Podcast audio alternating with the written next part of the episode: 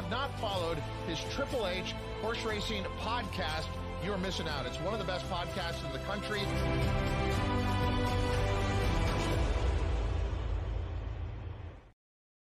Good evening and welcome to episode 295 of the HHH Racing Podcast. I am your very proud host, Howard Kravets. Thank you very much for joining us on a very special night.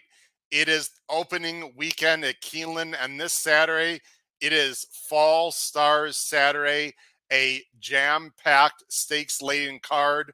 Win and you're in Breeders' Cup races. We're going to be talking about the all stakes late pick five it's an incredible sequence with fantastic horses. Thank you very much for joining us tonight. Please make sure you hit that subscribe button on the bottom right hand side of the screen. After you do that, hit that notification bell so that you know when new content will rise on this show and smash. I mean, smash that like button. That'll send the YouTube algorithm here to the channel, and anyone who enjoys horse racing will be sent to the HHH Racing Podcast. Of course, you can follow me on Twitter there on my name tag at H Kravets. And scrolling at the bottom of the screen, my email, hkravetshorse at gmail.com. Feel free uh, to email me with anything. Please comment down below the video player tonight, whether you're watching, uh, especially if you're watching as a replay. We'd love to hear your thoughts on the fantastic card on Saturday at Keeneland because there are some very, very talented horses running. We'd love to hear what you have to say if you cannot join us here live tonight. You can listen to us on Apple Podcasts, Spotify, and Anchor. We have Keeneland Power Picks, and very important if you want the best deal, our best discount, you need to subscribe uh, by tonight, Thursday night, midnight. Nine cards, 40 bucks, ABC grids, price spot plays, detailed all turf $3 pick three analysis, everything you could possibly want for our Friday, Saturday, Sunday cards at Keeneland. Look below the video player, but you must subscribe tonight, Thursday night, before midnight. If you don't do that, you can still subscribe to the Power Picks tip sheet on a weekend by weekend basis. So the second weekend and the third weekend. And you can do that Mondays through Thursdays. Again, all this is on our website, hhhracingpodcast.com. Check below the video player also for information. And we also have regular power picks on Saturdays where we cover uh, different stakes and different tracks throughout the country. Check that out as well. Fantastic website, hhhracingpodcast.com.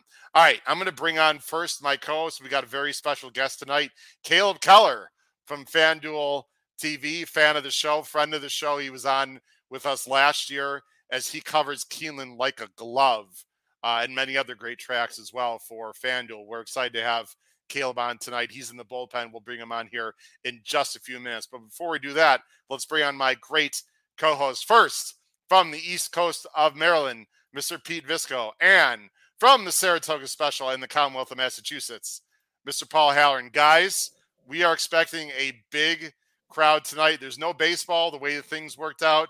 There's some very bad football on that no one cares about, including my Chicago Bears. So listen, if you need any other reasons, I don't think you do. We're gonna have a great show and a great viewership, guys, tonight. How are we doing? Excellent. What's up, Paul? Good evening.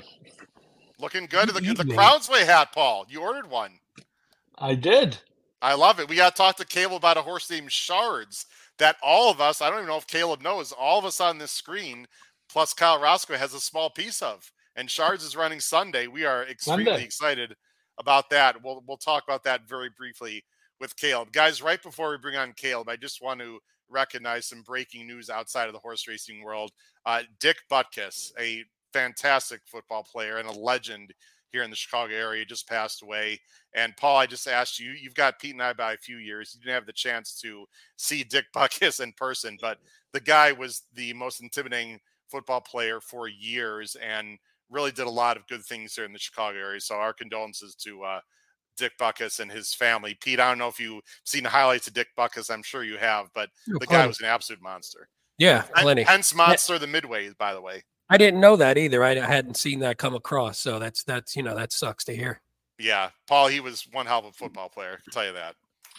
Yeah, he really was. I mean, and he was, you know, he'd do whatever he could to beat you. And if he had to cross the line of the rules in that pursuit, you know, so be it. Well, that happened Uh, in the '60s and early '70s, just a bit. So, Oh uh, God, I, I don't know. I don't know how many games he would complete in the way they call things now. oh yeah, he, he, he- a few 15 yard uh, unnecessary roughness penalties. oh, forget it. Yeah, but uh, no, he was a tough guy. He wasn't the biggest guy in the world No. either. He he was just, uh, you know, if he were hurt, God help the God help the trainer who tried to get him off the field. Ah, no. Wasn't happening.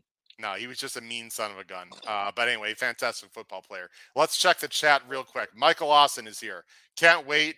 Would have also been cool for you guys to do that Breeders' Cup pick six with. So we're gonna, uh, Michael, if you subscribe to the Power Picks, and I think you do, Michael, but whether you do or don't, uh, and Pete and Paul don't even know this, but the second portion of this Saturday's Power Picks tip sheet, which I write, is going to cover all the stake races at Santa Anita. And guys, I'm going to include some pick six strategy with that bet. So, Michael Austin, if you subscribe to the Power Picks, um, you will get information on that. There's so many stake races this weekend, guys. It's hard to cover uh, everyone. Big Gary Colaroso is here. Happy Keeneland, what's up? Simon O'Neill from overseas is here. What's up, Simon? Stephen Vanderbrook, good evening. Uh, yes, please smash that like button. We've got what 14 smashes. Let's get let's get 100 smashes on there. Uh, Ralph Conti, of course, Pete loves in Italian. In on Saturday, we'll talk about in Italian for the Italians. Uh, let's see, Penn State Scott is here. All right, so we got all the great players here. Let's go ahead and bring on first our special guest handicapper. Like I said, he was with us last year. Very happy to have him on again. He's going to be covering Keeneland exclusively for FanDuel TV. I believe, I'm assuming he's in Lexington already right now. Let's bring him on, the one and only Caleb Keller. Caleb, how you doing tonight? Howard, Pete, Paul, glad to be on with you. Been looking forward to this. What's up, yeah, man? thanks for you- coming on. I want to I let thought Caleb know might that- be. Uh, I thought he might be coming to us live from the bar at Tony's, but he looks like he's in a, a more sedate location. I'm in the original uh, house growing up. I spent a few days uh, in Indiana with my family, and then Oh, early tomorrow morning we'll head down to Lexington. It's about an hour and 15 away. very cool. And For people, for people that don't know Caleb, and you're like you said, you're from Indiana. I mean, Keeneland's always been your track. Uh, you love Keeneland Racecourse. Tell everyone very briefly your relationship with Keeneland. So yeah, I grew up. Uh, I was born in Louisville, Kentucky. Grew up on the other side of the Ohio River in southern Indiana, and uh, I went to Indiana University. Howard, shout out to the Hoosiers. We're waiting There on we go. basketball season.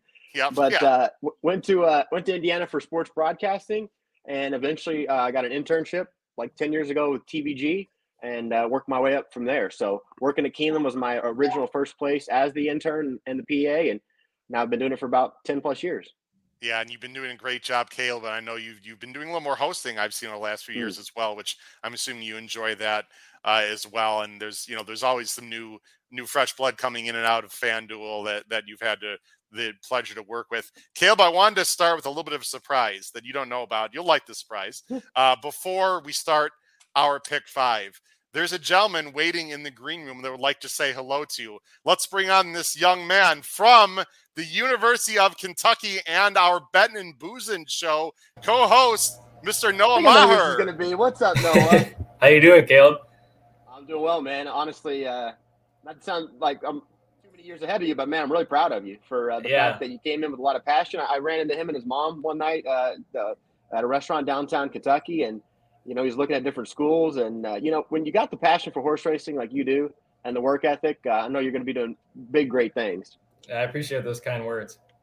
Noah, tell everyone a little bit what you did uh, with Caleb last uh, was it last fall, correct? Yeah. Uh, no, spring. Sorry. Spring, sorry. Um, yeah. So, like you said, I met him in spring of 22, um, just visiting the campus, and I ended up running into him in that restaurant.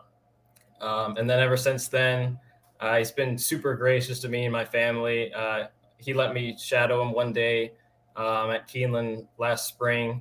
Um, so I got to see him uh, do a bunch of interviews and, you know, just what he does on a daily basis. Um, and he actually ended up interviewing me uh, before the last race, which I was definitely not ready for. And that was probably my the first time I had had talked with a microphone and in front of a camera, which I'd like to say I'm a little bit better at now, but kind of still working on it. Um, but anytime that he's uh, gone to a certain location to cover um, races like on TVG or, or FanDuel, uh, I try and go and say hi as much as I can because it's just been so gracious over the course of the time that we've known each other. So it's it's interesting know that you brought up when you were on air. Let's take a look. No, I'm just kidding. I don't have it. I don't have it. no, I was like, wait a minute, I wasn't ready for this. Um, Caleb Noah was, you know, just a fan of this podcast. I believe last year he was in the live chat. Um, and and we we got to know each other a little bit. I met him in person, and now he's co-host on our Wednesday night shows called Bet and Boozin', which is for you know young men in their you know early twenties, and it knows almost at that point who just love horse racing. I think it's very important to get the younger generation involved. Caleb, what advice do you have for Noah or anyone that might be watching who's of that Gen Z age that wants to get into horse racing? I mean, exactly what he's doing, you know, making that UGC user generated content was what we learned, you know, in broadcasting school. And now everybody's got that outlet to be able to do that. I remember my sister, when I was in college, took me to an event in Louisville and it was a chance to meet John Asher. And, you know, I, I recorded a podcast the day before of all the races to Churchill. And I remember I gave him that DVD or gave him the CD and, and a big notebook and all these. I don't think I picked one winner out of the nine, but nevertheless, you know, I gave it to him and, and got the, the CD into his car. So, you know, just doing what you're doing. That betting and boozing is great. You, everybody here has kept me company uh, in Los Angeles in that slow traffic. So I appreciate the consistency of what you guys do and also the expertise. Well, thanks, uh, Caleb. And no, any, any final thoughts? We're gonna. So, uh, Caleb, I'm not sure. I think you know this, but I'm going to be down there this weekend along with Kyle Roscoe, who's the host of our Bet and Boozing show of course, Noah's going to be there. We got we have some uh, green room access. Caleb, You're familiar with that? Mr. Jim Goodman took care of us, so uh, we're happy we're going to be in the green room actually Saturday and Sunday. But no, any final thoughts for uh, Caleb before we let you go and start our handicapping? Yeah, no, I just wanted to come on and say hi. Um, I'll let you guys do your thing with uh, Keeneland Saturday. Uh, important to mention that we did just get a little bit of rain, so keep that in mind it's supposed to rain a little, uh, not heavy rain, but it's going to rain for a few hours, I think, right? In Lexington, yeah, that's just right. a little sprinkling the last couple hours, and then I think around midnight tonight. Not anything too crazy, but just a little bit of moisture. Okay, well, listen, we appreciate the uh, weather update from Noah. Noah, thanks a lot for coming on, man. We appreciate it. I'll see you in. Uh, actually, I'm going to call you after the show. We got to talk about a ticket, a good ticket situation. I'll get back to you on that. I'll call you after the show. Thanks for coming on, Noah. Yeah, thank you guys. Have a good show. All right, take care. We'll All see right. you out there. Hey Caleb, you can you can Venmo him the money for all those nice things he said after the show. exactly. Hold on just a second here. Forty dollars. yeah, okay. God, Forty. Enough for cheap, four. Cheapskate. Now that yeah, look, maybe you know he's gonna be there in person. You know, give him a little bit more. Come on. Caleb, I can't say enough good things about no. I if, boy, I mean, I, I'm a I'm in my 27th year of teaching high school math, and I've enjoyed it. But if I had to do over again, I'd probably get into the horse racing industry at his age, and he's so far and beyond, you know, what anything I would have done at that age. His handicapping at that. I mean, if I started handicapping, you know, deep diving like he did at that age, uh, I, I predict great things for him I, and anyone that gets involved at that age for sure. The passion deep down in this game. Everybody on this screen obviously has it, and I mean, you could you could try to learn the vocation, and you could try to learn past performances and the TV or the radio that comes along with it. But unless you got that deep down passion, like uh, you know most of the true race trackers do, if you got it, you'll be fine. You'll figure it out. Well, speaking of deep down passion, guys, I'm very passionate about this late pick five on Saturday. Fall Stars Saturday. Caleb, tell everyone uh, as I bring up the entries for race six, the first one, just tell everyone very briefly what you're going to be doing specifically for FanDuel this Keeneland Fall Meet. So uh, a little bit of everything. First part of the card tomorrow on opening day, I'm going to be on the desk with Carruthers, and then for the uh, latter half of the stakes races, I'm going to be out there mostly in the paddock uh, for all the graded stakes races. So be going back and forth and talking to the connections, trainers, owners, and jockeys, and you know we've we've upped the information uh, graphically, starting with Churchill Downs. We have like the uh, beyond the past performances. We're talking to connections ahead of time. Uh, we got eh, you know advanced stats, which we kind of haven't had before. So we really uh, up the elements to the handicapping, and I think people are going to really like it at Keeneland. Uh, it's fantastic, and I definitely plan on going to the paddock on Saturday for several times. And I, before I even forget, I don't know if anyone's looked at the last race on Saturday. Wow, that is a loaded loaded baby race that we're not really. I did. We're, we're not like... going to talk about Caleb. Well, Paul did because maybe you, Caleb, well thought that would end the pick five. Oops, we had that issue tonight on this show. But anyway, it does not end the pick five. Uh, but the last race at Keeneland, maybe at the end, Caleb, if we have a minute, we can talk about that last race at Keeneland. if you've looked at it because it is absolutely loaded. There's our picks on the bottom of the screen. This is the first time everyone on the screen has seen each other's picks to open the late all the uh, excuse me late pick five all stakes. There are some win in your ends. This is not one of them. But Caleb, this is always one of my favorite races of the year, along with the Shakertown. These these five and a half furlong uh, turf sprints at Keeneland are just extremely difficult and a lot of fun. Here is the field for the Woodford. This opens up the all stakes late pick five on Saturday, about 340 Eastern. It is a huge field of 12, and the Moyline favorite is the number two. It's a Euro. Living the dream for West and and Karan, uh, Kirrane, I believe, is coming in from Europe. Uh, very interesting horse. You see our picks, Caleb. You're always going to go first uh, tonight, so be prepared for that. You're going to go with a little bit of price. You're going to go with a Trombetta Rosario horse, Arzak, Kentucky bred, 15 to one morning line. Caleb, hit it. You're on. Well, the last two runnings of this race, we've seen a great horse. We've seen Golden Pal, but we've also seen like a three to five favorite that was kind of unbeatable. So this is the first Woodford in a while that's been blown open. And speaking of Golden Pal, this Arzak's always had great class. You see down there at the bottom, last summer in the Troy, got within a length of Golden Pal. Second, a length to Bound for Nowhere. So the class wise, we're there. I'm tossing out the synthetic races. Bad trouble two starts ago and still was flying out there in the middle part of the course at Saratoga. And this is a turf sprint at Keeneland where you can really launch. Like other five furlong and five and a half furlong turf sprints hold up much better on the pace than Keeneland. So I'm looking for a couple launchers here uh, with the, both the five and the six. Olympic runner, I've always felt like is getting better, and I like that late kick with Hernandez. But guys, I haven't really seen a horse like this too in this race before. First of all, we haven't seen a lot of Euros. Second of all, we haven't seen a lot of Euros as the favorite. Yeah. And third of all, the Euro that came in, you know, blasted out to the front in a straightaway race and left the field in the dust. So the two's a real intriguing horse. I don't think that, at least by my quick memory, Kirrane, I've never seen this rider at Keeneland. So the two's a very interesting wild card as a favorite.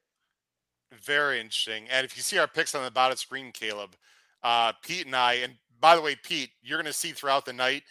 Pete, if you have a good night, I'm going to have a good night because usually you and Paul seem to be simpatico. Yeah. Right, my friend. Pete, you and I could have a monster or horrific day on Saturday. You're going to find out. We've got the six on top, Caleb, uh, Olympic runner. We see it the same way. I think you make some great points about Arzak.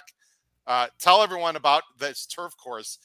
You can definitely close, like you mentioned. It's going to be lush. It, it might have a little moisture in it based off the rain today, but not much. Um, it's very fair, Caleb. And in general, I've seen you. I, I, prefer to be on the outside actually than the inside of Keeneland, personally. Yeah, I think that uh, turf sprints I always play that for a potential deep close that I wouldn't play at other tracks.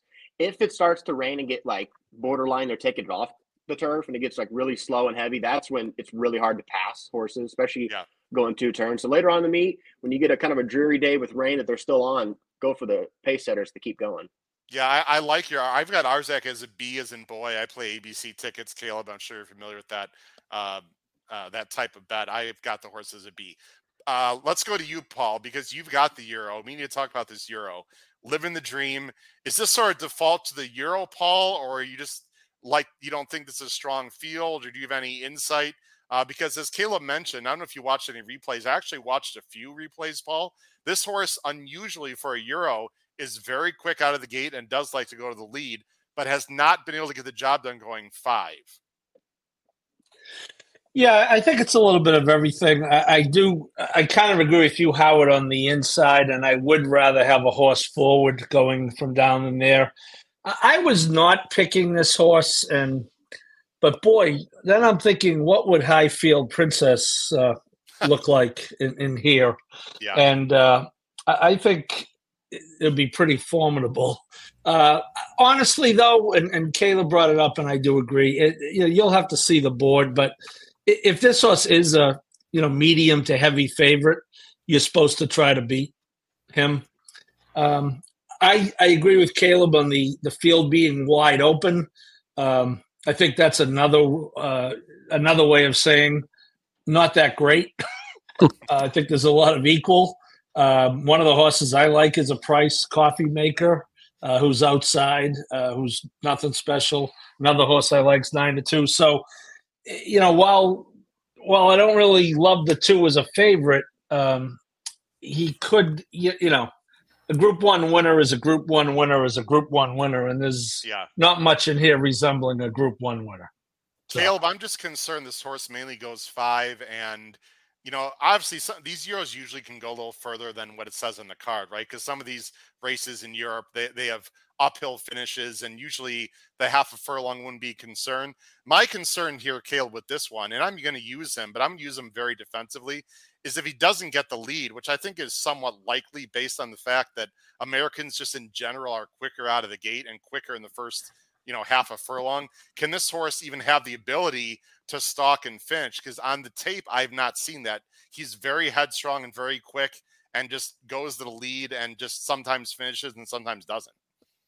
And- for a bullet too, it's hard when you've been going straight and making you know right-handed turns. Yep. That now you're on the inside and you got fast horses signed on here and a jockey that you know hasn't ridden here before and, and a fast horse. So you know when you run 123 time forms though, you know you're eligible to win like any turf race in America. So you know the class uh, checks out and the numbers check out, but it still could be a difficult task. I think so. I, I it's going to be very interesting to see. Um, I, I'm curious to see what he's going to be, you know, at, at post time. And speaking of odds and post time, Nick Tamro, friend of the show, um, does a fantastic job with the morning lines at Keeneland, and I'm sure he'll be pretty spot on. Pete, talk about Olympic runner. Caleb already mentioned this horse. I've got this horse on top. So do you. What I see is pretty simply the best closer in the race, despite the fact that he's getting up there in age. He's been reborn the last two starts. Yeah, one quick thing about the two we didn't touch on. Right now, that a horse, loud. I don't know. You're you're pretty you're Oh. extremely loud and live there. I'm Italian. That that comes with the territory. What are you talking Well, about? normally I don't care, but it's a little. Just to let you know, I don't know if you can turn it down a little, or maybe Yeah, the mic a little bit further away from your uh, face. But anyway, go ahead. Yeah, with the two, actually, that horse is the third choice right now overseas in in the and I'm basically on odds checker, eight to one. So it's pretty Okay. well regarded in the in the early betting as well for the Breeders' Cup. So with the six, though, th- this is a weird race because if you look at if you just use time form as sort of a gauge, there's or I think what I'm looking at it now, there's six horses with time forms between 111 and 117. So they're all sort of in the same speed. We know the two has speed as well. So it's not like there's that one horse who's just a burner. So I'm looking at it going, if a bunch of these horses are all sort of the same early speed and they all go out like we hope they do, then I'm going to go with the best closer. And again, if you look at time form, Olympic Olympic runner has a 105. The next closest horse, I think, has an 88. So, Yeah.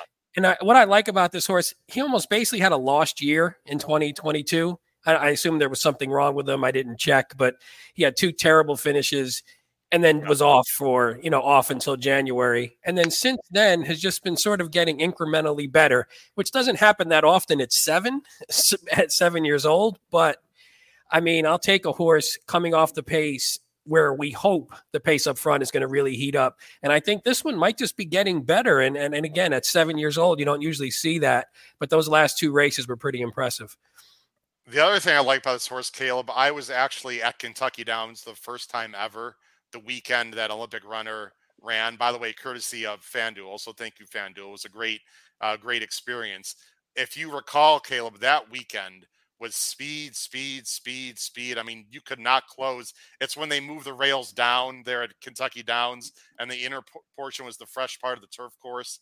Plus, there was a lot of wind against them in the in in the home stretch. Anyway, it was a speedway paradise, and Olympic Runner is one of the few horses that day, Caleb, that actually launched from far back and couldn't quite get there. Hmm. So we're on the same page here in this race, Caleb. It just depends on which closer you prefer. It seems correct. And a couple things are sticking out for those that are watching on the YouTube live. So the two race sprint sequence back in July, where the horse ran like eighth and, and tenth, kind of like Pete said, it was kind of like a lost year basically.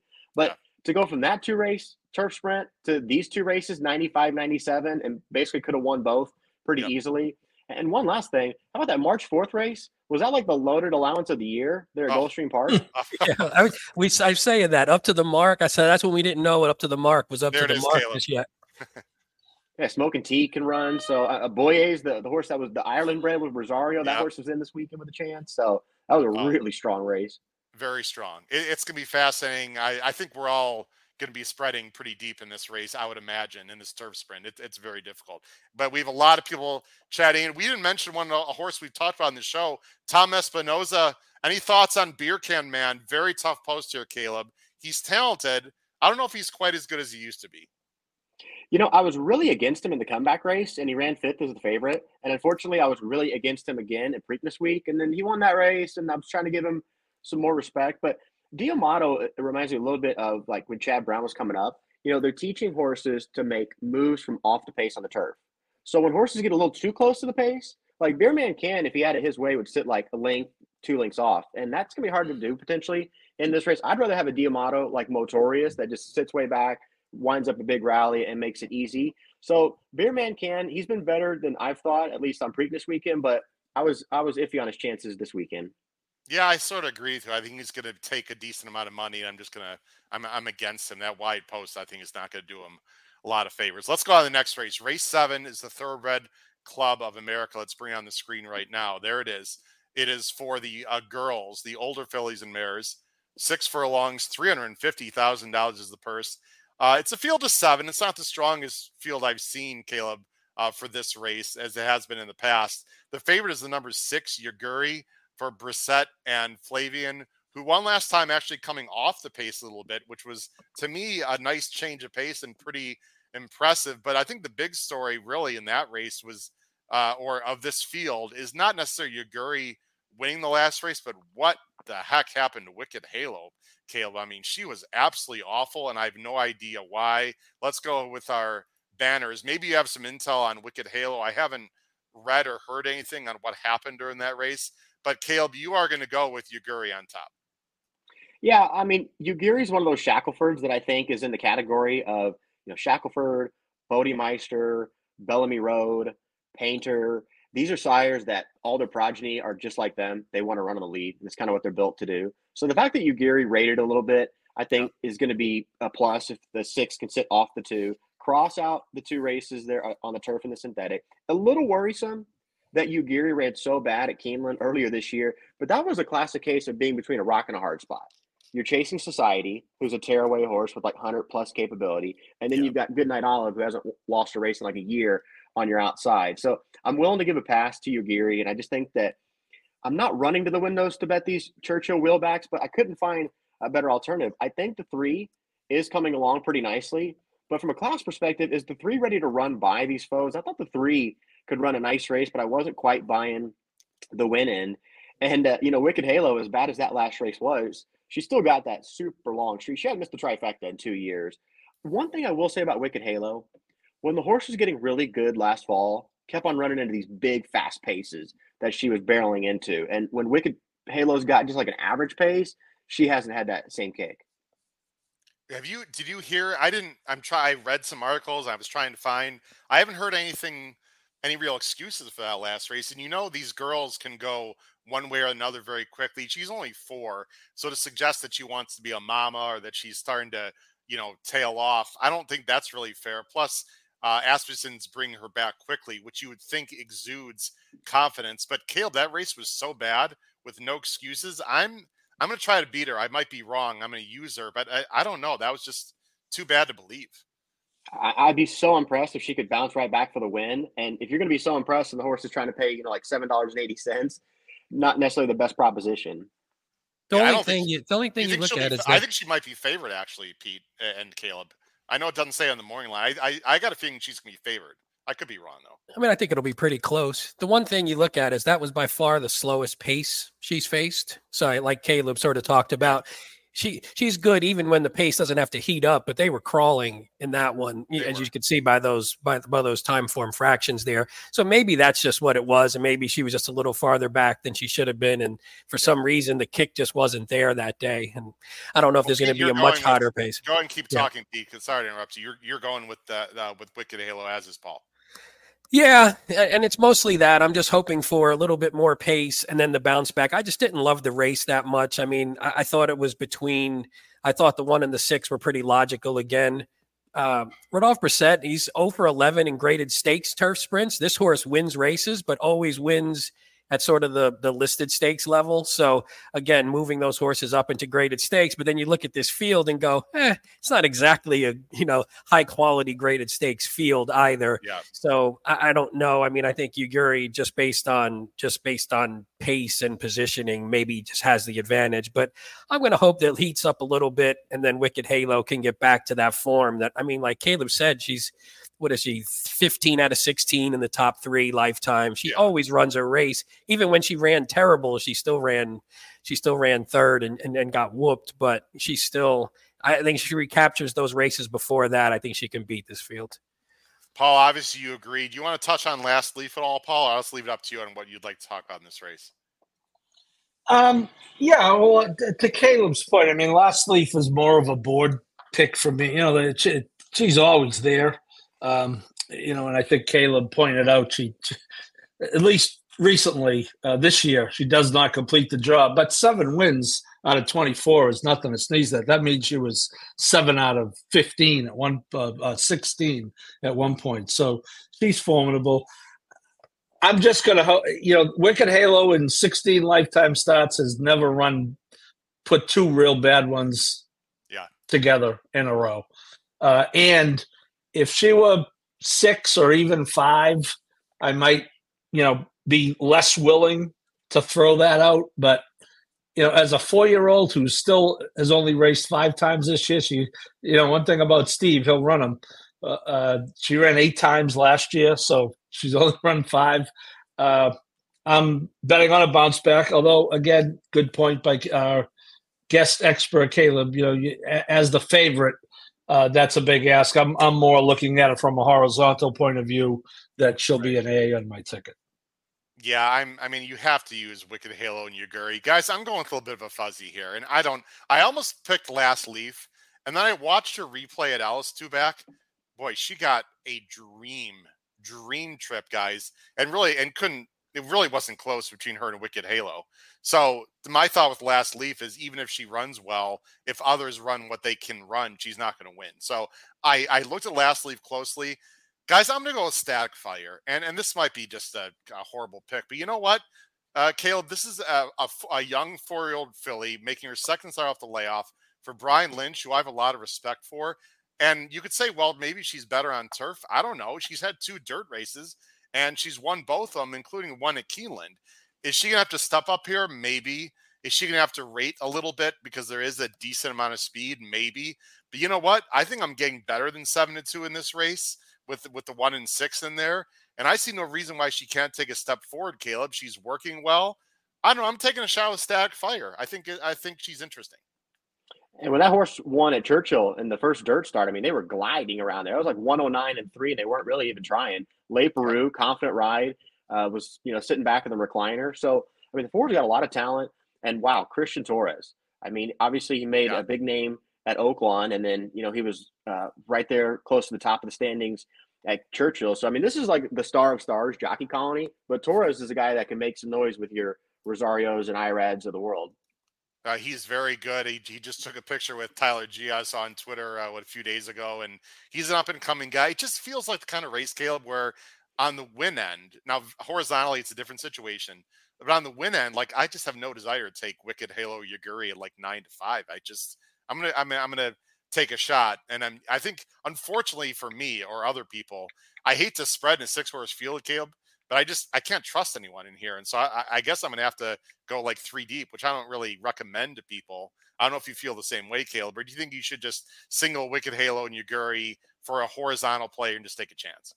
I'm definitely finding other places to stake my flag. And I, I, like a horse like Last Leaf, I, I wouldn't disagree that the horse got a dream run up the inside of Ellis. But if you're going to bet Last Leaf or Static Fire, you're kind of betting on the favorites to regress, which I think could be a possibility uh, in this lineup. So you know, if you're if you're taking one outside of the one or six, you're kind of just hoping that you know maybe Wicked Halo something's gone awry, or maybe Yuugiri is going to bounce or, and doesn't like Keeneland. So there is a case to be made that you're betting the favorites to regress to find other prices.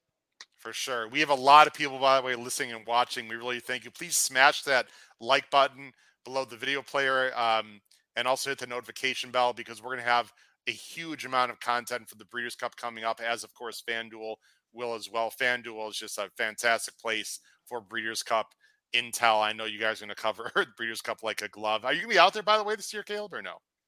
I'm going to be uh, at Churchill actually the first week of the Breeders' Cup. They got that awesome works team, and I don't know if you all saw, but the Breeders' Cup Classic. You ready for this? Going to be the third to last race.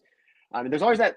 I guess if you hit it, it's not sadness. There's always a little bit of that sadness after the Classic. What do I do now with my life? But we are going to have uh, the Turf Sprint and the Breeders' Cup Sprint on FanDuel TV after the Classic, and they positioned it around uh, the football game. So yeah. be a little bit of a new look this year.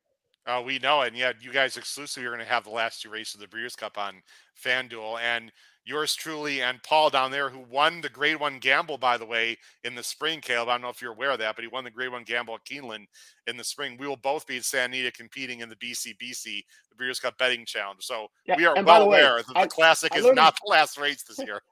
I met Paul like the day before all this happened, and then I find out on Sunday that he won like five million dollars in the contest. the, the whole idea of you never know when you're walking around ready to get rich. I mean, Paul, my man, that was unreal.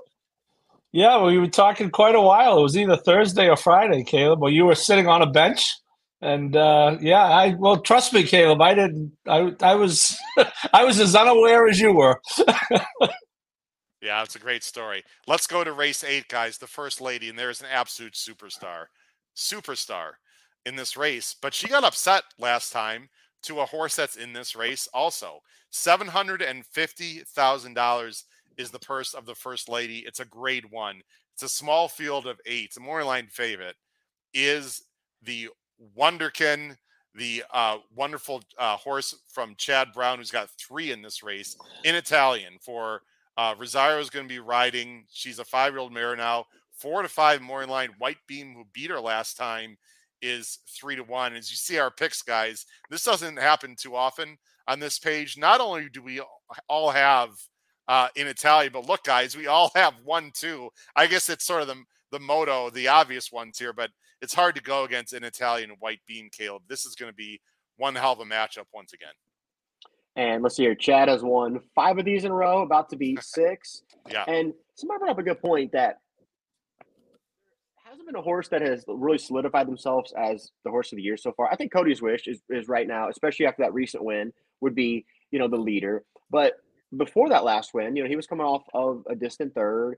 And, you know, like Mage has been well defeated and Forte just got defeated. And yeah. uh, even, you know, Brendan Walsh's uh, Oaks filly just, you know, there hasn't been a lot of horses that have like risen to the top. If in Italian doesn't get beaten to Diana, at least as of today, you know, she would have been in the horse of the year conversation.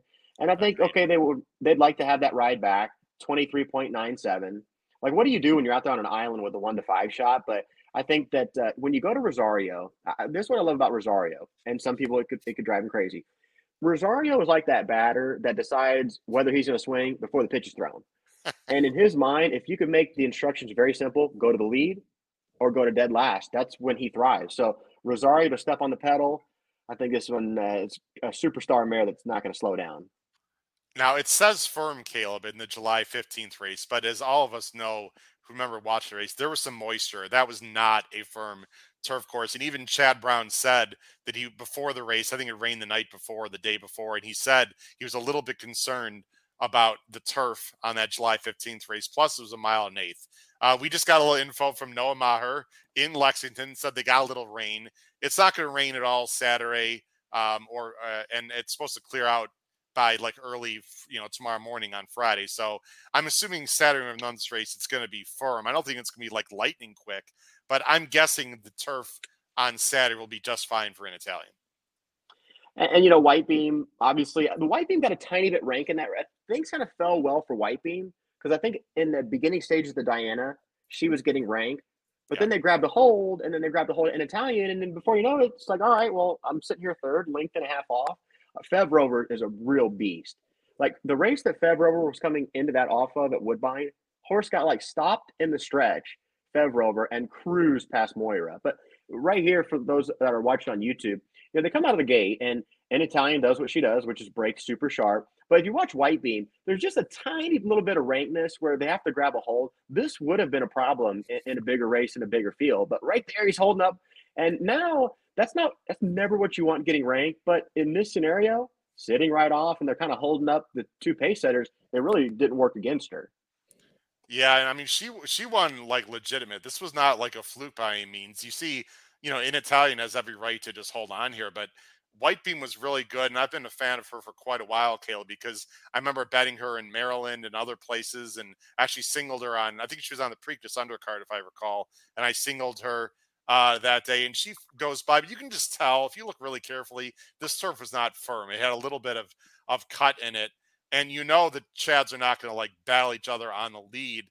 I, I, can anyone push an Italian this race early, uh, in your opinion, Caleb?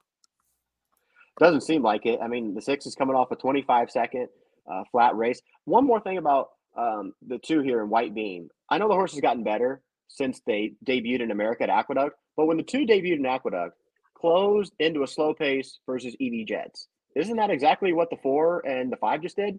Closed yep. into a slow pace versus EV's Jet and just got beat. So, I mean, White Beam kind of had the profile of the four and five before that win. Yeah, I mean, I guess the six is going to, you know, show some speed. But I mean, the six is completely outclassed. We're just going to be real quick about this race the rest of the way here. Paul, any any uh, thoughts, anything else you'd like to mention about this race on Saturday?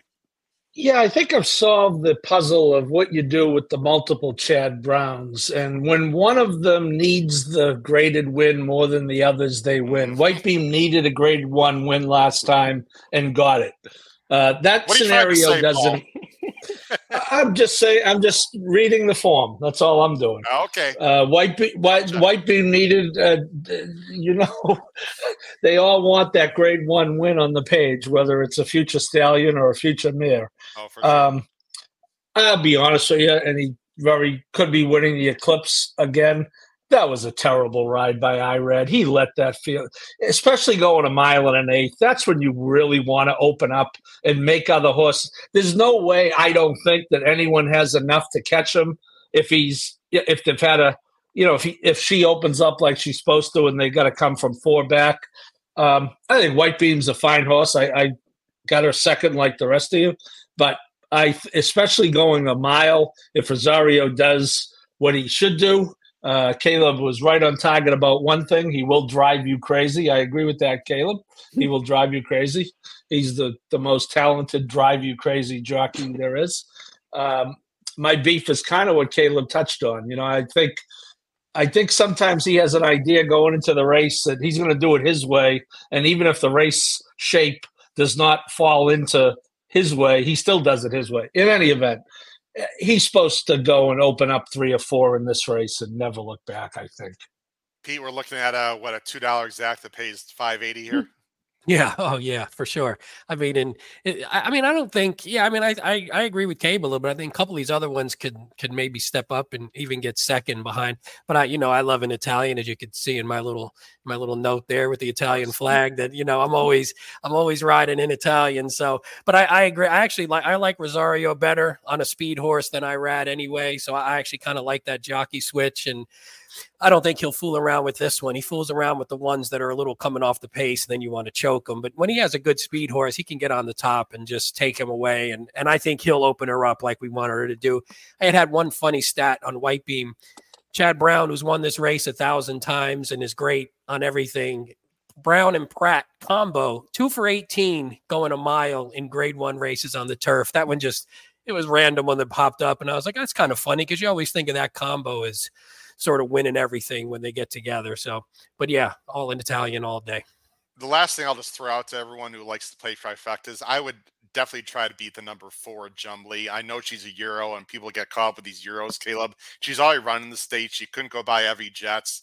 Jumbly would be a complete play against for me underneath. And it's worth mentioning because you know a lot of people are going to play the 3 2 X trifecta, right? And it's hard to get any value anyway. But if you're going to play Jumbly, who I personally would try to beat in third, I'd rather go with like a New Year's Eve, or maybe you think Gamb's Mission can run a big race, or Gina Romantica. I mean, I, I, I see no problem with playing like a straight twenty dollar try for someone and trying to get you know six to one on that kind of bet.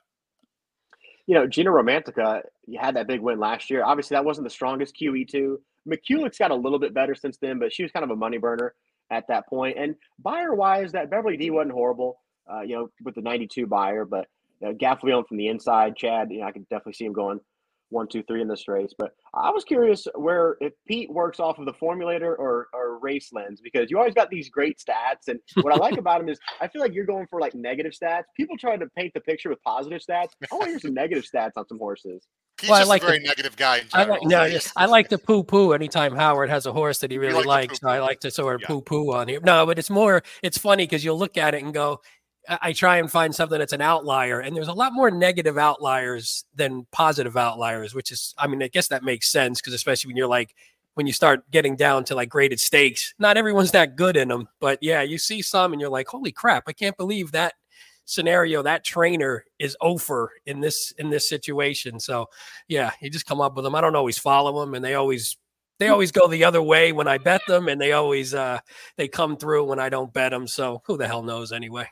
Hey, Caleb, let's look in the chat. And by the way, we have a lot of people watching. Please not only comment your opinions in the chat, but ask questions for the great Caleb Keller down below. I'm sure he'll be happy to uh, answer them. So ask some questions for Caleb. Let's take a look at the chat real quick. Trish Smith, who is a big fan from Lexington, Kentucky. She actually lives in Lexington. Uh, Caleb says just single in Italian and and move on. Uh, Sing says don't sleep on Evie Jets. I've got a ton of respect for this source because this horse has put me in a locker, stuffed me in a locker a bunch of times this year, but I just I don't see it on Saturday. Simon O'Neill, who's from the UK, actually, Caleb, uh, watching live in Europe, said a lot of fancied horses from Europe won't run in the Breeders' Cup Mile. You can get 20 to 1 for in Italian. I don't know. Chad has said this week he's not sure if in Italian would go to the mile or maybe try to stretch out like at the Spa or other horses, try to stretch out if you you know if you owned an Italian, let's say she wins this race, Caleb, where would you go? I'd almost be tempted to run her in, in the Philly Turf and just try to wire that field personally. I, I think mile 100% here on this one because, okay. you know, like Costa Creed keeps on stretching a mile, but that's like at Saratoga. There's uh, Annapolis. Let's see if he can get back on track. But there's not a lot of scary American milers. And.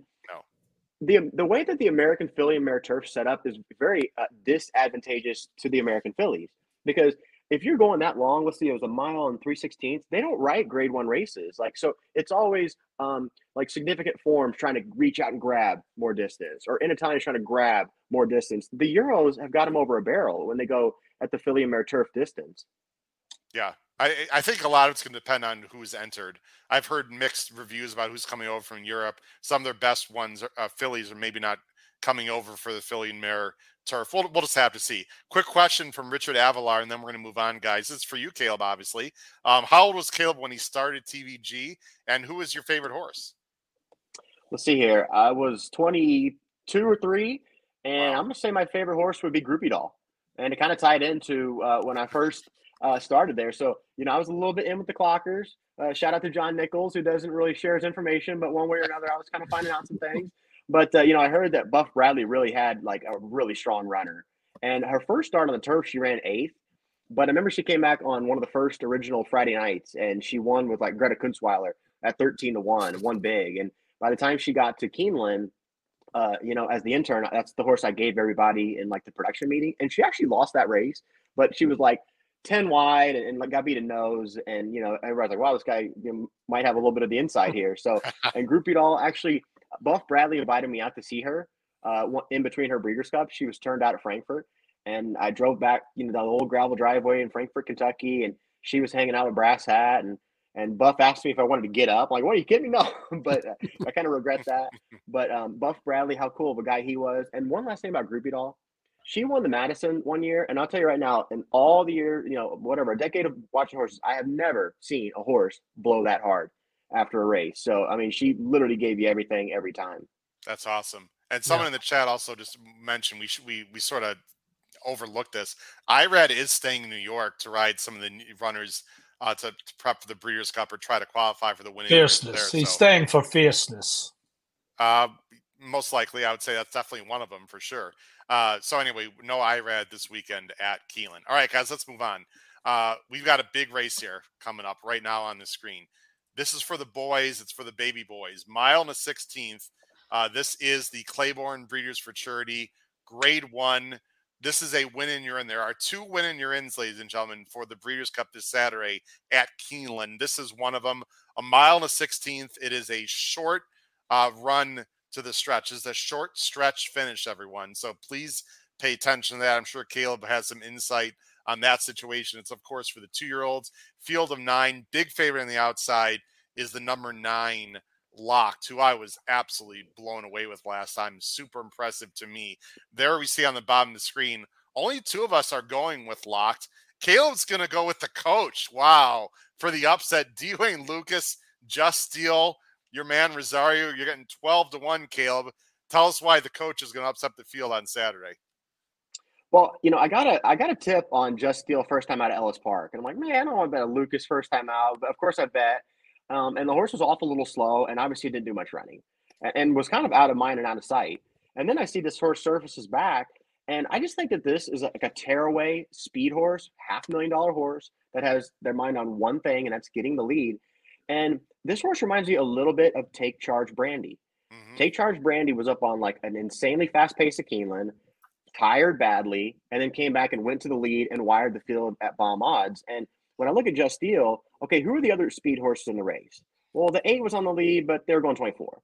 Okay, and my pace numbers are saying that Timberlake's out, but Timberlake is not good at the gate. Like he's a big horse that's off a little slow. So back to Rosario. He's got nothing to lose here on a talented horse. 88 Beyer two back.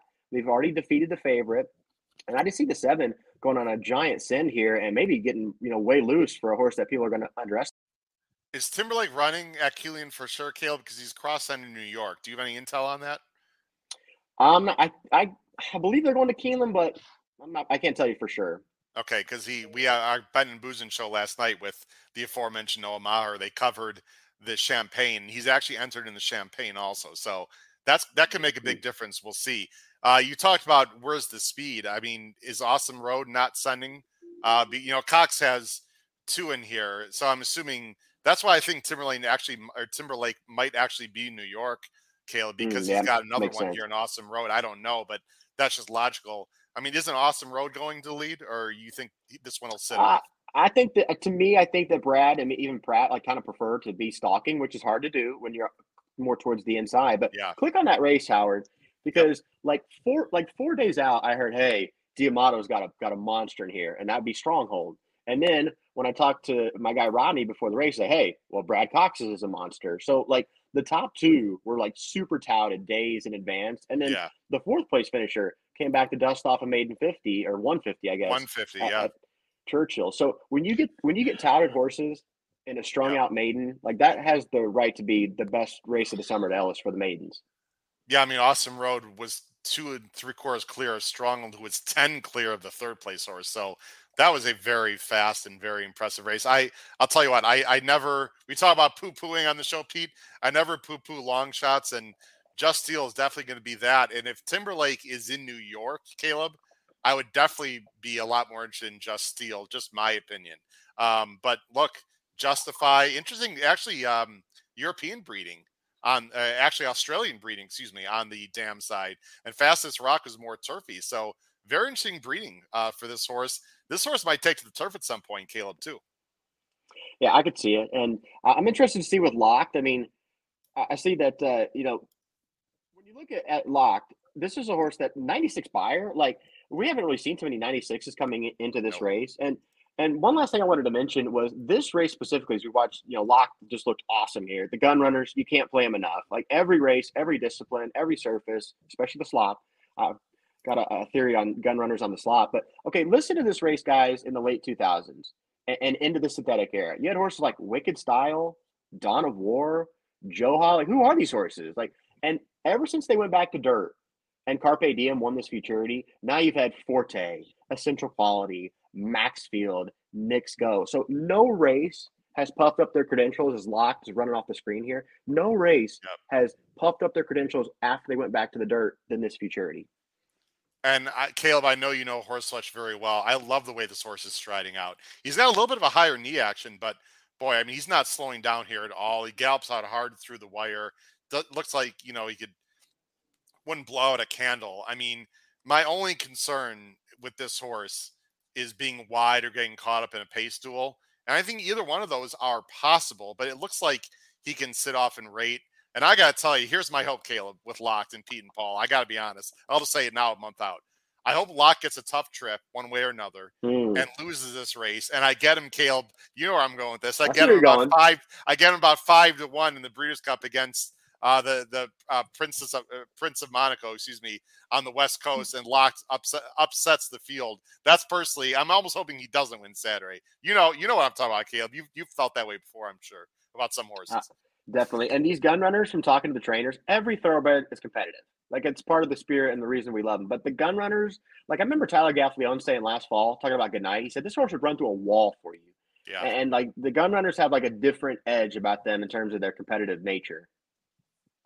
For sure. Um, Pete, let's go to you.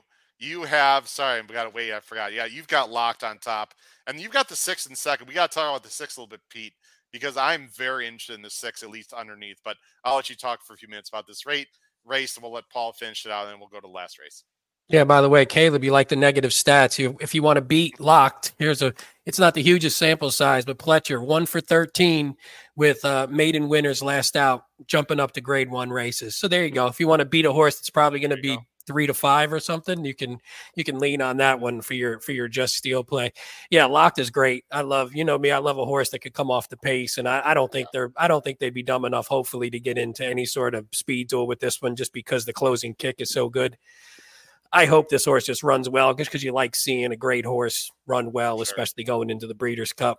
Um, you know they're going to bet Baffert and Santa Anita if if Prince of Monaco looks good this is that this weekend. I think he's going No, right. he's not running the rest. Oh, he's not running. Oh, that's right. You know, I don't listen. I'm not going to question Bob. you know, that's right. That's what I read. That. Yep. Both of the both of the favorites are being rested up, and Caleb, that's for another conversation. But I personally don't like that. But okay, anyway, uh, talk about the generous tipper a bit, Pete. I've got this horse in third. I think uh, he's very interesting. Yeah, I like the source, and, and you know the the added distance. is So it looks like I mean this is a this is a Paul special here. We're at a you know the the out of a curling dam and street sense on the top. This horse just looks like the distance will get better.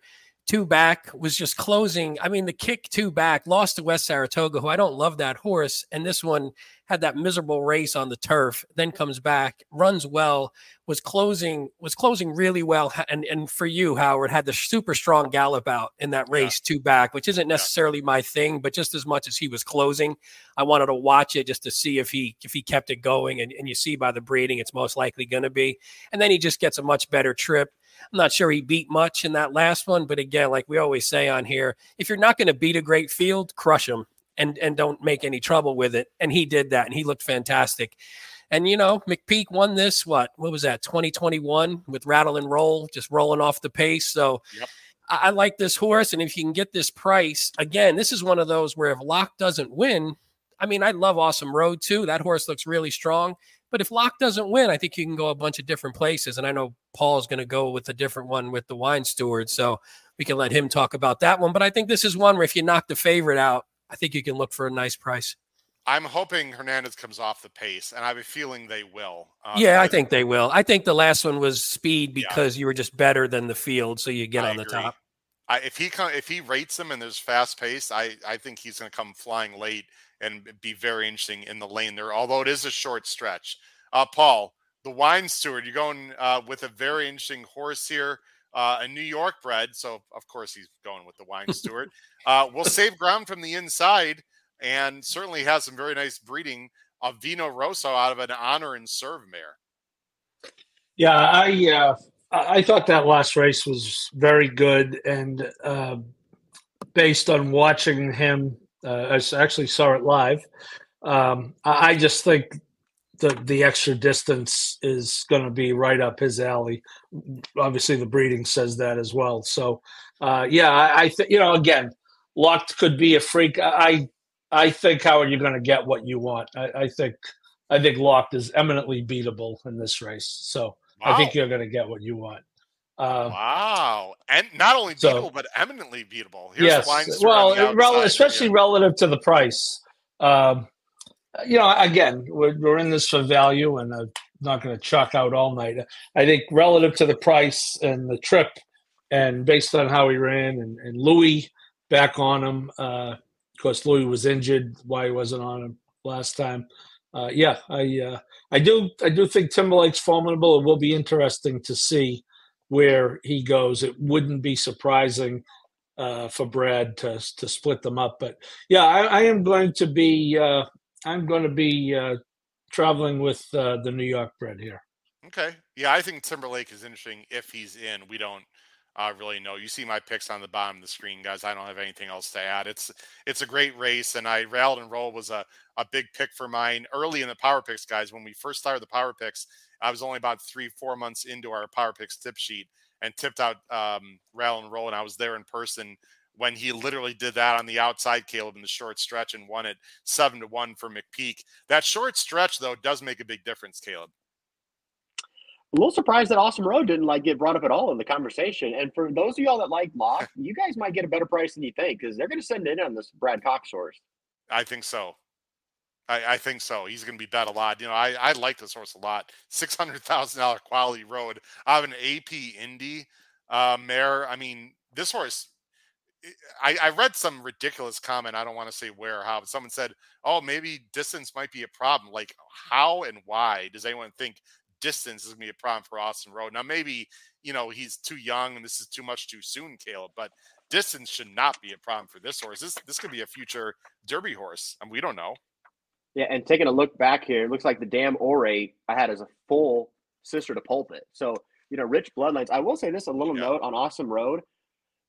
Brad Cox has got a horse in the last named Nash, the number one. Yes. And uh, KentuckyBred.org has got the workout uh, videos going, and I watched that. Uh, Nash was like outworking Awesome Road, like pretty convincingly uh, when they worked together as a team. So I, I still, that maybe chips off Awesome Road a little bit and obviously moves up the rail runner in that last maiden. But I've seen Awesome Road get outworked by a, a first time starter.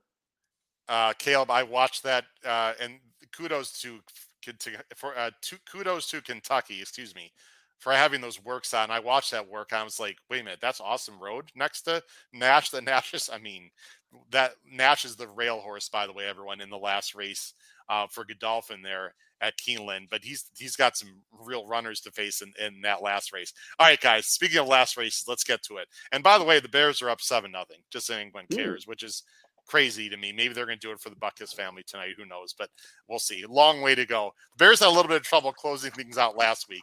Caleb, if you're an NFL fan, you know that. Uh, anyway, let's go on to the last race, guys. I'm going to go ahead and bring up right now. There's our picks on the bottom of the screen. And Caleb is getting a little bit creative. And boy, I looked at Annapolis so hard, Caleb. I can't begin to tell you why. I will explain why. Caleb is going with Annapolis. Let's go ahead and bring up the field here of the Coolmore Turf Mile Stakes. This is a grade one. This is the other win and you're in. One million dollars. It's always one of the best races of the year at Keeneland. It's a field of nine Morning line favorite is the number one Master of the Seas, who just won the Woodbine Mile and did it very convincingly for Charles Appleby and James Doyle in to ride. You're going with Annapolis, Pletcher, and Pratt. Tell everyone why Annapolis is going to upset this field on Saturday. I just think it could be a perfect trip alert. I just looked at the nine as sitting behind Stitched in a tone, which this is one of the slowest paces I've ever seen in this race. First of all, you know, field size, we've had like 12 and I think even like 14 in here before. So this is a mundane pace. I even was trying to think like could could Stitch or a Tone like go the whole way. I mean, I wouldn't totally put it out, but Annapolis, that's the first time he's ever had trouble in a race. And he checked there at the top of the stretch. Sometimes he's had trouble at the gate. But guys, look how they bet this horse throughout his career. I mean, they really hmm. bet this horse so strongly. And sitting there in third with Pratt, this is an angle I've really liked at Keeneland, Pletcher on the turf.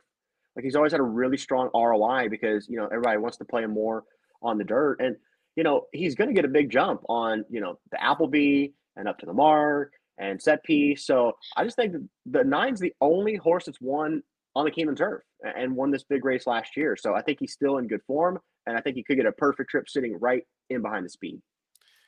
Caleb and Pete and Paul know one of my famous picks of the year, and it wasn't a good one. I was right and wrong. I hated, despised Annapolis in the Kentucky Downs race because he was coming back quickly. It was Kentucky Downs. I, I thought he'd be over bet because the Casa Creed finishes. I could go on and on. I was completely against Annapolis. Unfortunately, I picked Churchtown, who got a what was it a two Beyer Pete? I think he got that day. Something happened. Yeah, fa- just a little higher than your normal zero that you like to than you like. Yeah, something happened to yeah. Churchtown. Caleb, I don't know what happened, but he was like second choice in that race. I loved him. Didn't fire. I am very interested in Annapolis here. Loves Keeneland. I think he'll sit a great trip. And the main thing here for me, and I'll let Paul and Pete talk more, Caleb, is even though I have Master of the Seas on top, I thought they were going to give him a break and let him wait to the Breeders' Cup. I'm a little surprised they're running here. I'm not saying he's not going to run well. I just find that a little bit odd, and I don't think the Woodbine Mile field was that good. I think this field is appreciably better than what he faced in Toronto. Pete and Paul, uh, either one of you, touch on Master of the Seas. Go ahead, Paul. I think, yeah, I have written in my PPs here.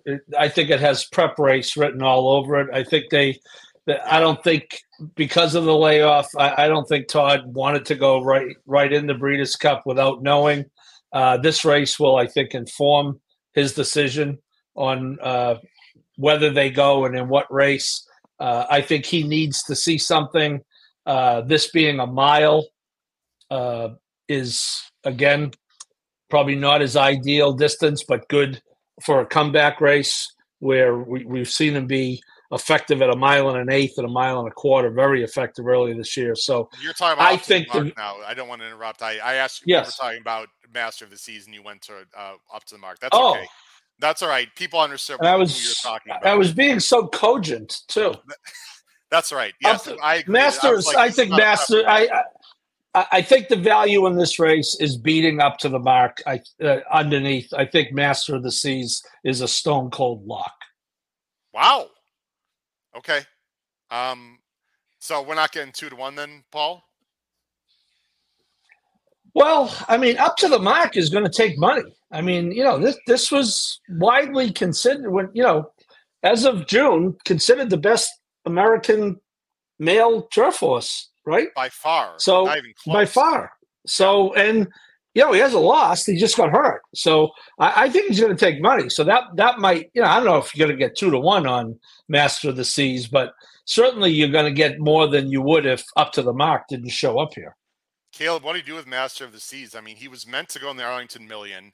Uh, Todd said he had a hiccup, which in horse racing means more than a hiccup to me, at least. Uh, extremely talented. I might not even use him at all in the pick five. I mean, if he wins this race off the layoff, either he's either if he wins this race, I would say two things. He has a chance to win either Breeders' Cup Mile or the Turf Classic, and or Annapolis and Master of the Sea just don't fire. I guess all that's I mean, possible. For up to the mark, that was like a freaky race in an allowance in January. You don't see horses come from the back of the pack to not only win, but to win by four.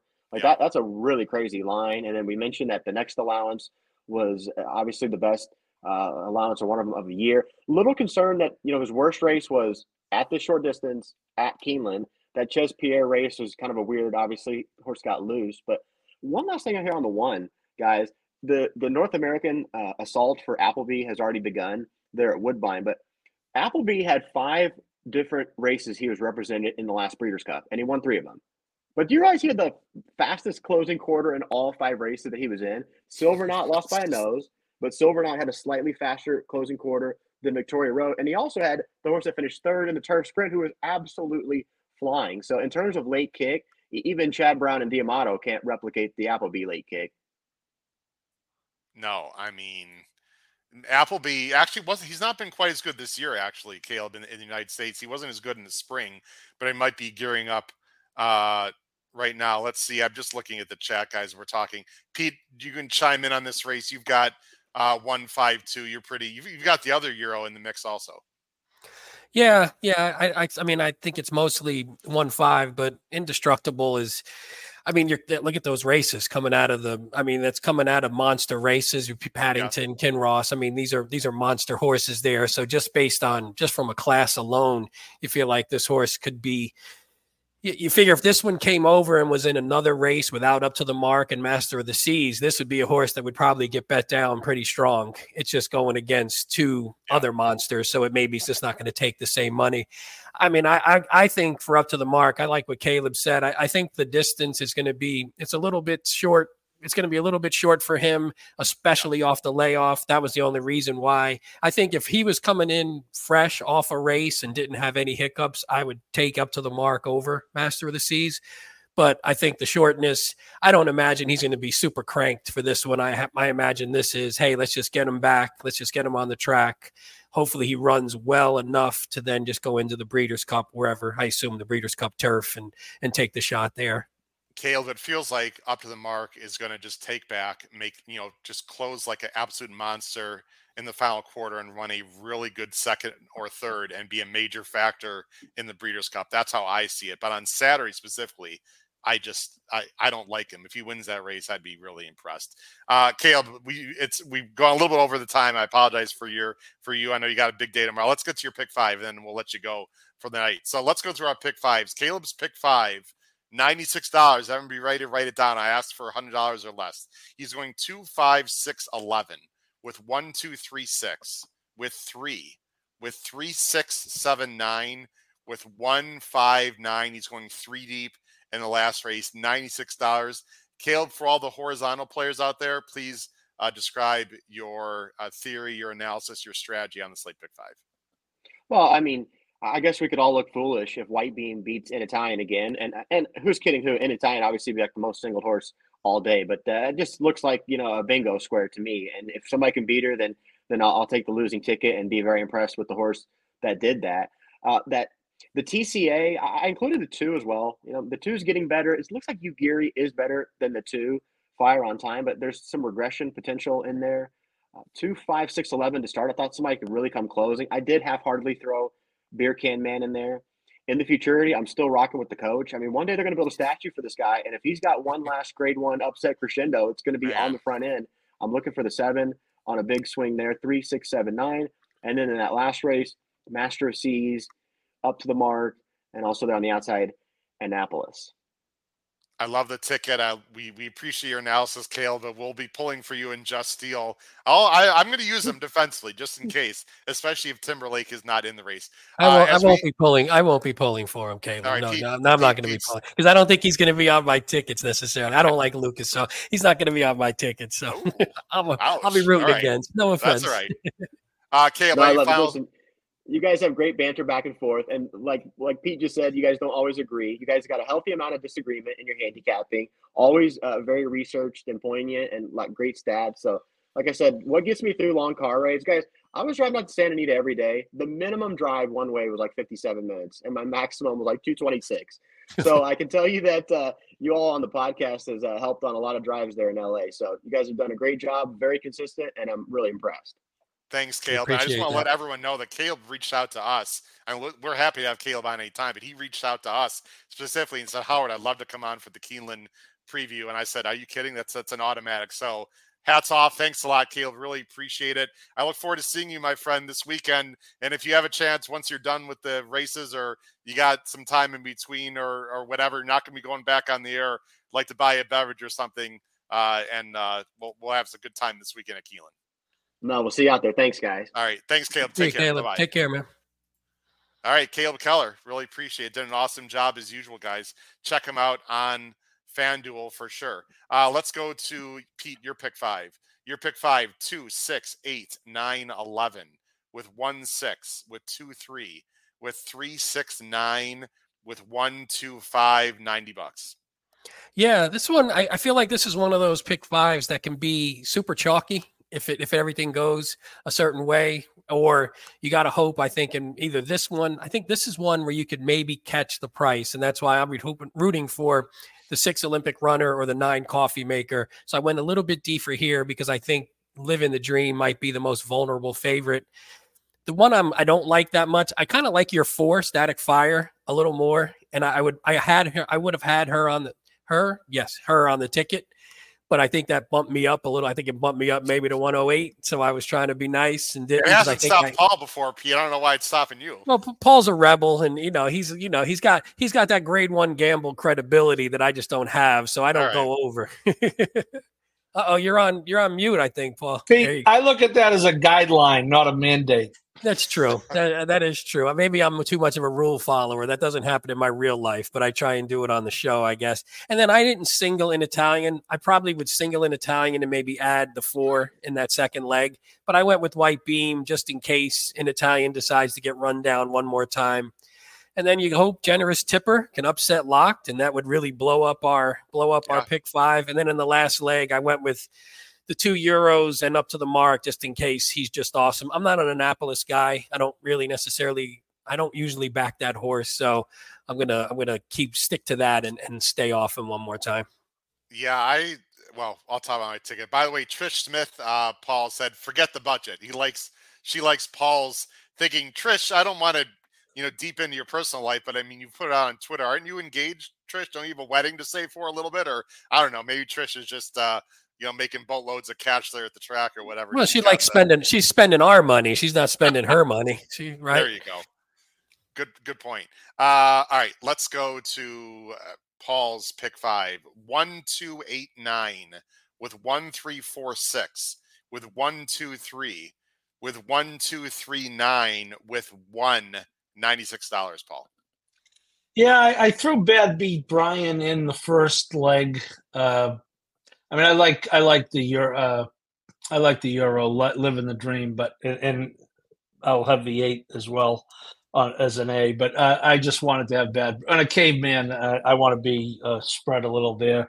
Uh, obviously, spread in the next leg, which is the um, the uh, come on, come on, screen. Jesus, how many horses?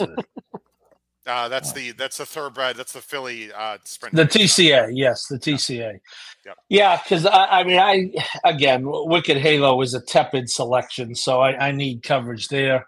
Uh, I took all the thought out of just in case, and you know, again, you're not supposed to do this in a caveman, but I did use all three Chads for insanity insurance because it seems like it just seems like that the highest price of his uh, duet or troika or quad uh, win as much as the favorite. So uh, on my ABC, I will have only the two and three as A's. Wait, Paul, has Gina Romantica won a Grade One? Let me check. Uh, I don't think so. yes, I think so. Oh, has she? Okay. The think so. Q, the QE two. Oh, she did. Okay. Well, then. Okay. Then Yeah. that downgrades the one. On at the at this track too, Paul. At this Yeah. track. Yeah. How do you miss Well, that? that's why. Howard, that's why I picked it. If if she hadn't, I would have probably picked her.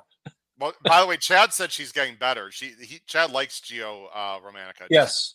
not necessarily He's- to win this race, but just for the record. No, but I got to tell you what. You know, at at eight or ten to one, you know, if you're looking for value. Are Uh, you saying are you, however- are you saying that possibly an Italian might come off the rail? Is that what you're in the stretch? Is that what you're suggesting?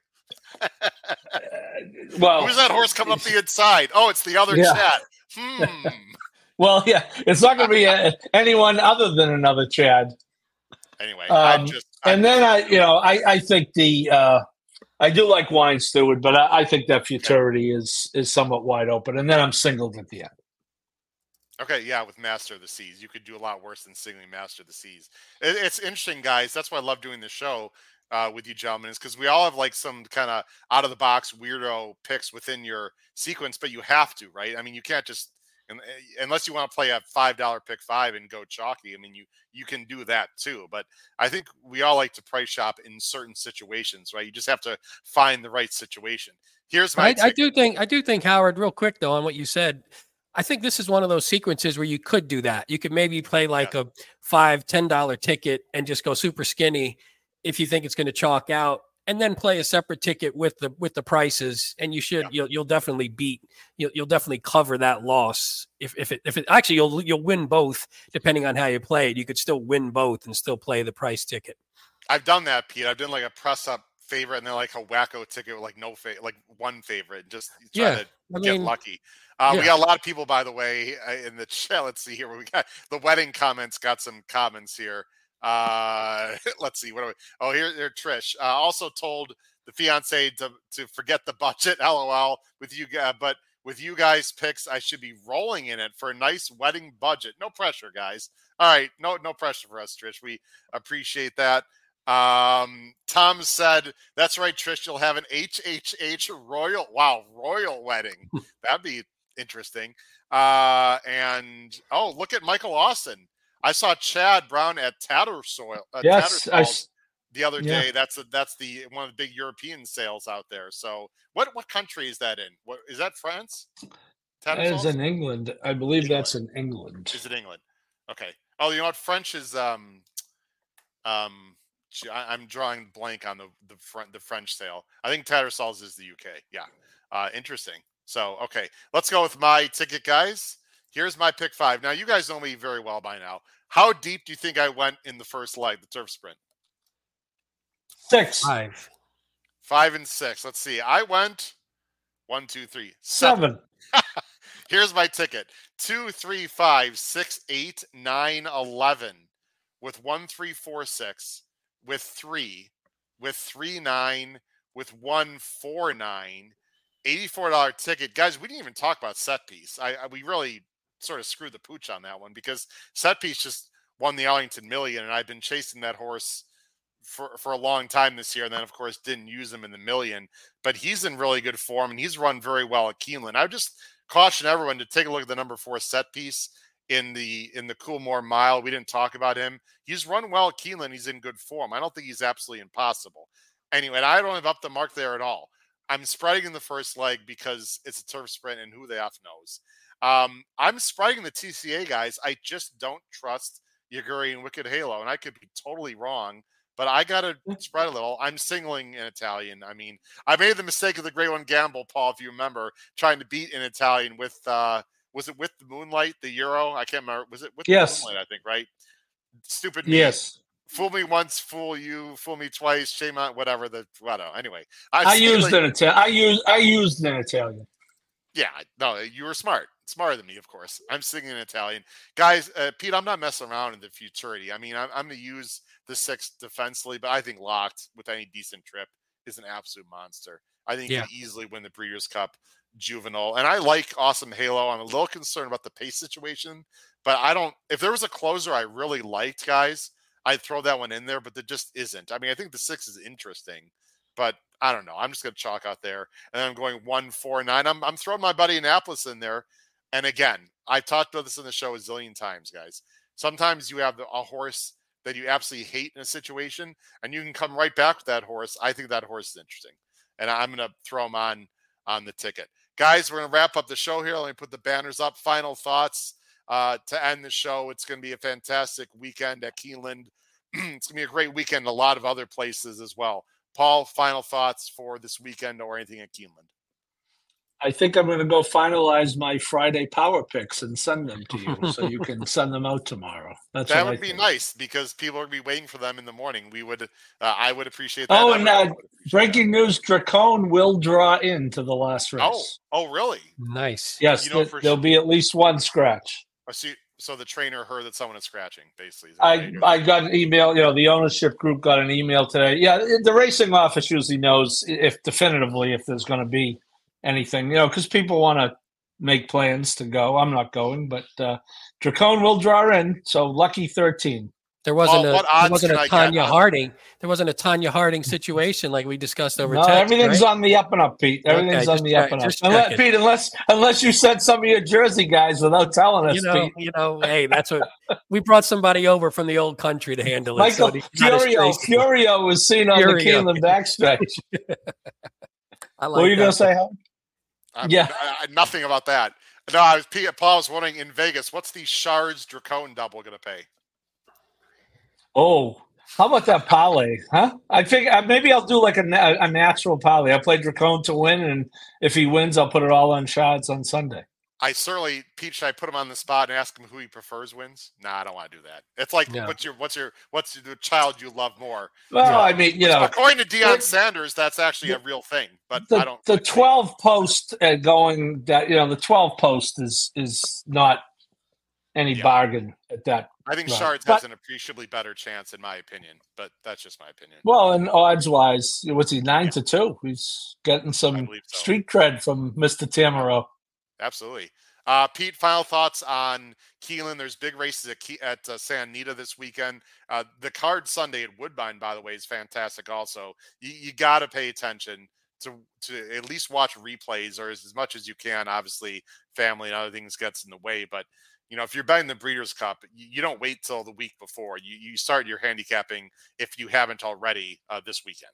Well, what is there? Is about 17. What was the number? About 17 races this weekend that are Breeders' Cup, something like that, something crazy. So Uh, yeah, the, a ton of winning your ins. Like tons of- like, tons of winning your ins. races. yeah, it's crazy. So Yeah. whatever track you go to, whichever track you like to play, you're going to see some Breeders' Cup potential horses. So Yep. it's a fantastic weekend. It's probably Uh, it's probably the best weekend in terms of Breeders' Cup. I mean, some of the big ones aren't here because all these horses now decide they're going to skip races and, and just train up. But you know, there's a lot of them here, and we got we didn't talk about the you know Aqueduct just because of those races that were moved, and the Hirsch is going now. It's it's a fantastic day, a fantastic weekend.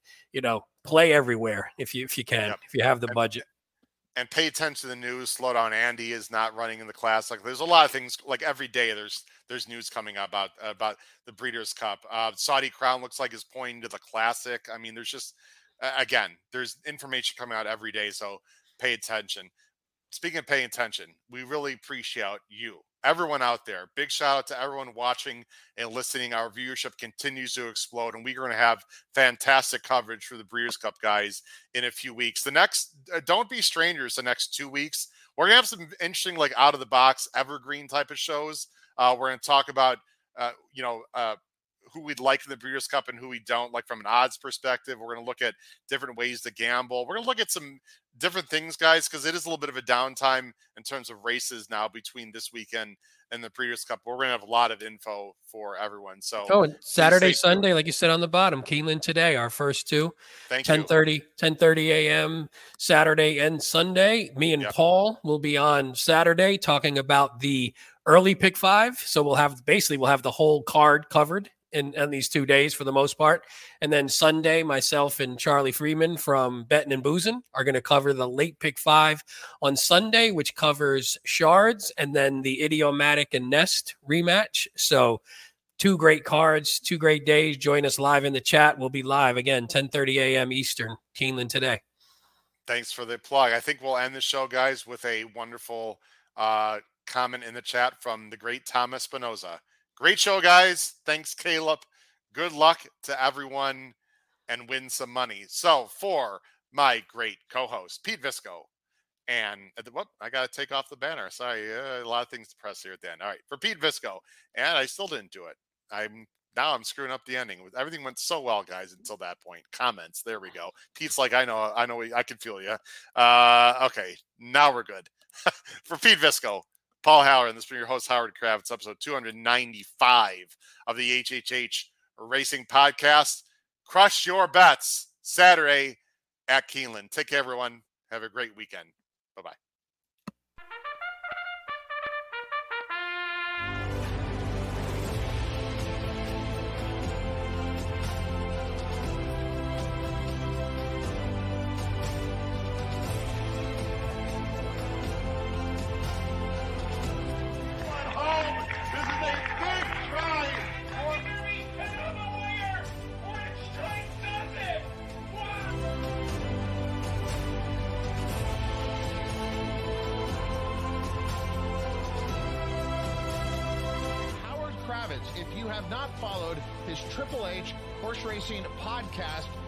You're out. It's one of the best podcasts in the country.